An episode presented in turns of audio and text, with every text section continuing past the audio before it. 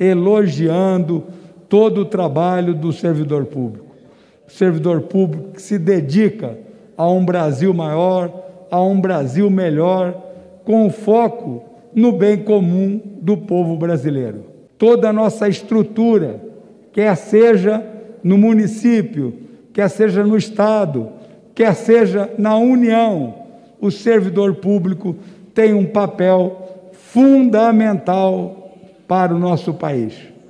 Dentro desse mesmo foco, dentre os servidores públicos, eu gostaria de salientar a importância daqueles que ensinam, dos professores, daqueles que labutam nessa área que é a educação. Os servidores públicos da educação são os fatores transformadores da nossa sociedade. A eles nós devemos dar todo o nosso apoio, já que a própria Constituição prevê que a educação é um direito da criança e um dever do Estado e da família. E esse foco é cumprido pelos professores e por todos os que labutam na educação. Nesse período de pandemia, dentre os servidores públicos, não poderia me isentar de falar dos profissionais de saúde, dos servidores públicos da área de saúde, do nosso sistema SUS, que é uma referência para todos nós. É o maior sistema de saúde que nós temos.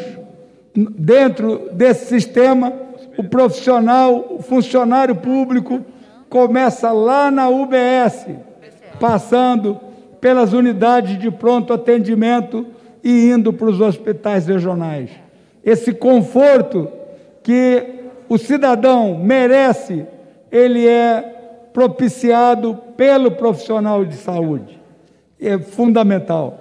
Dentro desse nosso contexto, também não poderia deixar de comentar dos funcionários públicos vinculados à área da segurança. A segurança é um fator primordial para um país, para uma cidade, para as atividades.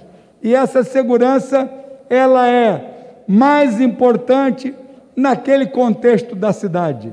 São esses profissionais de educação, de saúde, de segurança e os demais integrantes dos funcionários do município que propiciam a qualidade de vida para o cidadão naquele município, em que votamos importantes projetos, como o manejo do fogo pelo controle das queimadas, que votamos vários PLDs.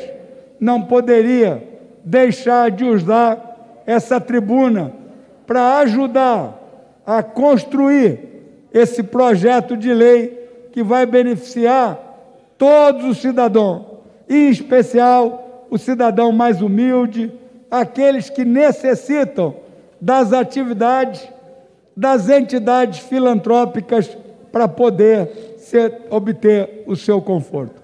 Então, uma quinta-feira muito positiva, muito adequada, que veio propiciar, no Dia do Funcionário Público, um projeto de lei significativo para a nossa sociedade. E não poderia perder a oportunidade, nesses minutos finais, de abordar um tema que nós estamos falando muito ultimamente, que é a parte da tributação, a reforma tributária.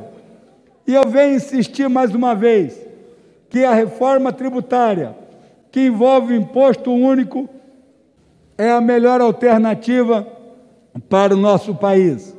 Um imposto na movimentação financeira de 2,5% no crédito e no débito permite acabar com 15 impostos e, inclusive, acabar com a nota fiscal. E o recurso arrecadado, na mesma hora, é distribuído dentro do Pacto Federativo, em que 30% vai para a União, 30% vai para o Estado, 30% vai para o município e 10% para o Congresso destinar às políticas regionais para combater as desigualdades que nós temos no nosso país. Completando esses dois pilares básicos, na movimentação financeira e na distribuição imediata, mais dois fatores importantes.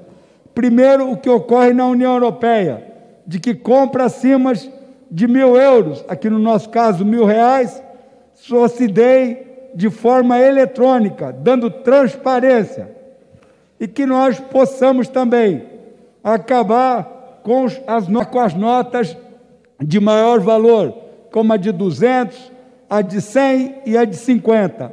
Isso dá compliance, isso dá transparência em todos os aspectos e combate à corrupção. Muito obrigado, presidente, pela oportunidade. Felicidades a todos que participam desse importante projeto de lei. Muito obrigado.